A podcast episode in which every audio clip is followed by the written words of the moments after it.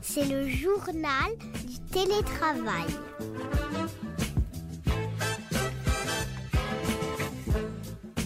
Bonjour, bienvenue dans le podcast Le journal du télétravail. Alors cette fois-ci, c'est un épisode un petit peu spécial puisqu'il est dédié à ma chronique.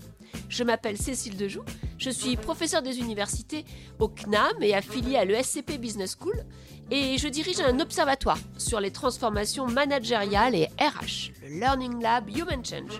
Et je suis aussi autrice et conférencière. Alors je vais vous parler aujourd'hui de l'importance du respect en management et surtout des raisons pour lesquelles le respect est un excellent outil pour manager en termes de cohésion, de motivation et d'engagement des équipes. C'est un des piliers de mon modèle d'engagement du management par le CARE.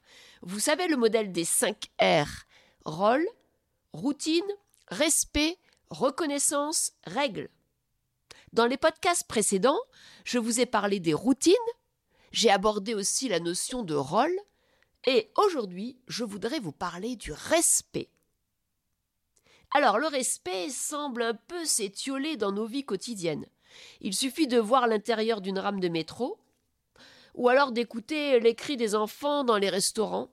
Bref, aujourd'hui, le respect ne fait pas partie des valeurs cardinales de la société comme hier. On peut dire aujourd'hui que le respect n'est plus une valeur constitutive de l'autorité. La question que j'aimerais vous poser est la suivante. Et si on réintroduisait le respect en entreprise? Et si c'était une bonne idée? Première idée. Première idée, c'est quoi le respect en entreprise? Alors, c'est une sorte de mixte entre la confiance, la coutume, les règles, l'éducation, le mimétisme. Le respect, c'est un construit unique. Le respect, c'est une notion complètement différente suivant les individus. C'est un peu une question de perception. Le respect, il est directement lié à ce qu'un individu en particulier attend et à la façon dont son chef lui fait se sentir et à la façon dont son chef le fait se sentir.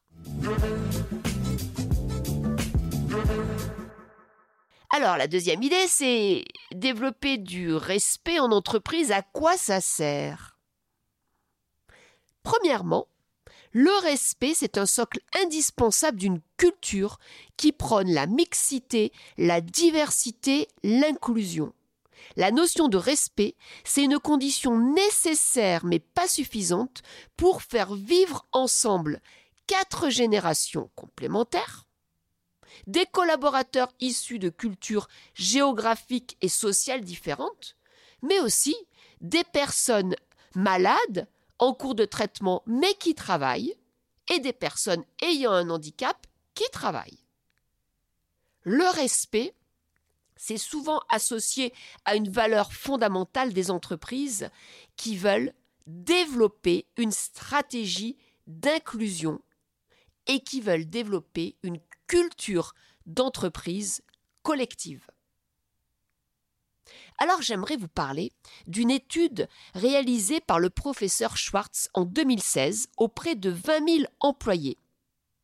Les résultats ont montré que le respect est le seul comportement de l'employeur qui ait un tel effet sur les salariés. Être considéré avec respect, c'est avéré pour les salariés plus important que la reconnaissance et les marques de satisfaction classiques. Alors c'est intéressant parce qu'en fait 55% d'entre eux ont dit être plus engagés lorsqu'ils se sentaient respectés que lorsque l'on faisait simplement des actes de reconnaissance. Le respect, c'est un socle vertueux d'une organisation harmonieuse, diverse.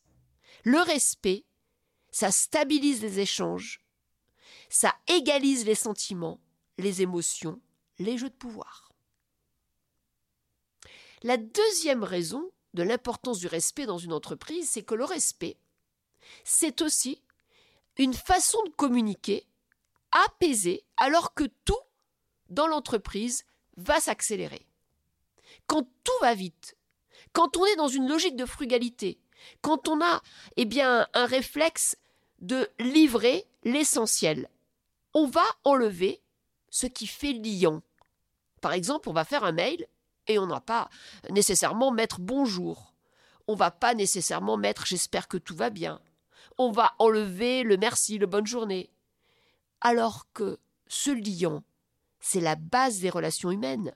Dans son ouvrage Mastering Civility, le professeur Porat a mené une étude auprès de salariés et 54% d'entre eux ont bien expliqué que le respect leur permettait d'être plus concentrés, productifs et d'être totalement liés à l'entreprise. Ils ont même dit que le fait que leur manager soit aimable, eh bien, ça leur donnait du plaisir et ça leur donnait envie de développer la communication et d'être aimable même. Donc mon conseil, mon conseil, c'est faites comme ce PDG de Campbell, Doug Conan. Au cours de son mandat, le PDG de Campbell Soup a décidé d'écrire 30 000 courriers personnalisés pour remercier ses 20 000 employés. Il a saisi toutes les opportunités pour établir un contact avec les personnes et pour les faire se sentir utiles. Résultat, en 2010, les salariés battaient des records de performance. Et c'est très intéressant parce qu'en fait, ça a continué dans les années qui ont suivi. Troisième idée, c'est que le respect ne s'applique pas qu'aux autres. Il y a aussi le respect de soi. Savoir s'auto-gratifier. Savoir se dire merci. Savoir être fier de soi. Savoir se respecter.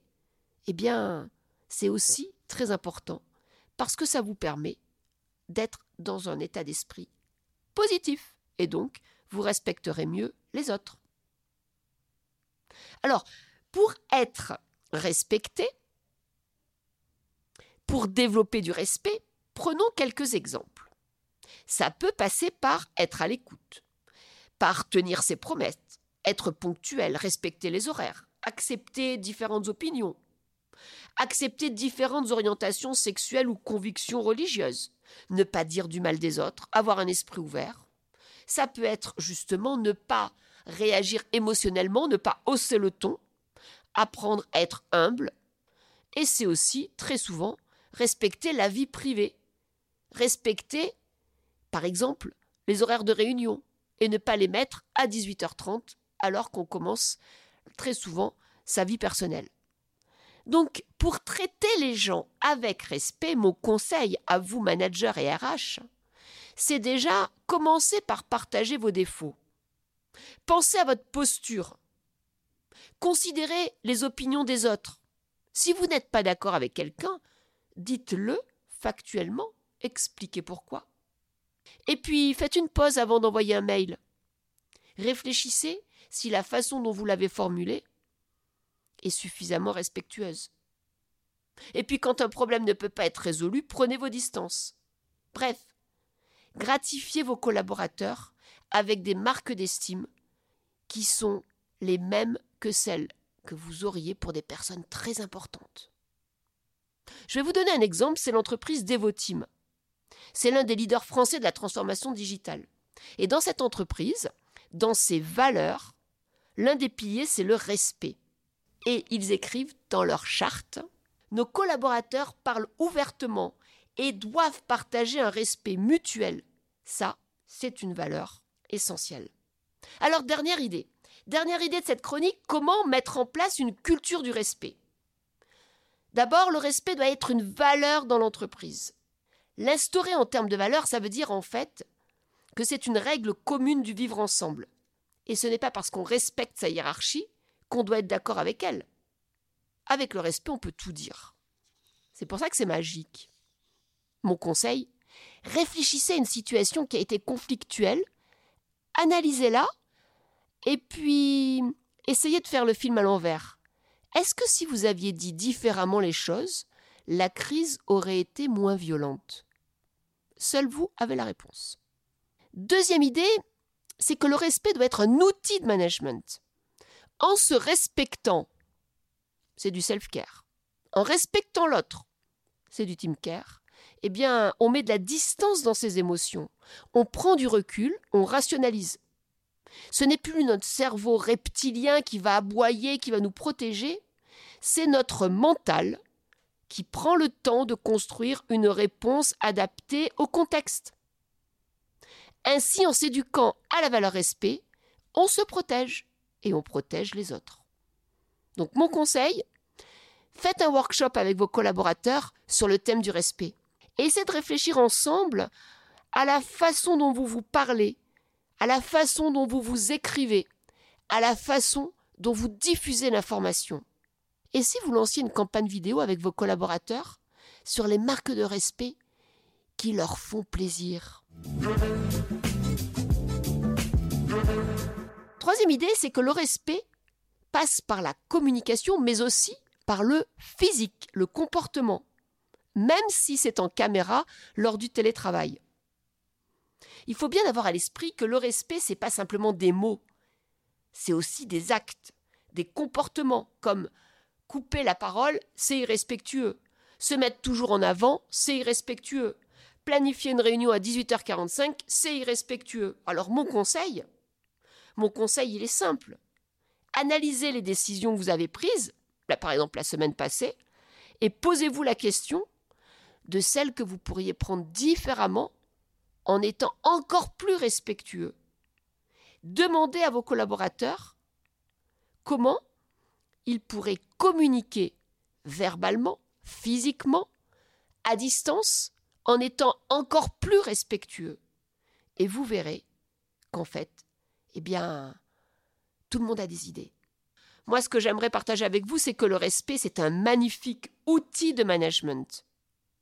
Que c'est quelque chose qui est extrêmement puissant, qu'il faut commencer par soi, ensuite les autres, et ensuite, bien sûr, son entreprise, ses clients, les parties prenantes et la planète. Mais ça, c'est un autre sujet. Alors, pour conclure sur le respect, j'aimerais vous proposer une citation du Dalai Lama. Le Dalai Lama dit que c'est important de se respecter, de respecter les autres et surtout de prendre ses responsabilités. Voilà, c'est la fin de ma chronique. C'était Cécile Dejoux pour le magazine Management. Alors si vous voulez donner un petit coup de pouce à ma chronique, vous pouvez bien sûr vous abonner au podcast. Il est sur toutes les plateformes de diffusion, comme Apple Podcast, Spotify, Deezer, et vous pouvez aussi mettre autant d'étoiles que vous voulez. À bientôt, et d'ici là, bon télétravail.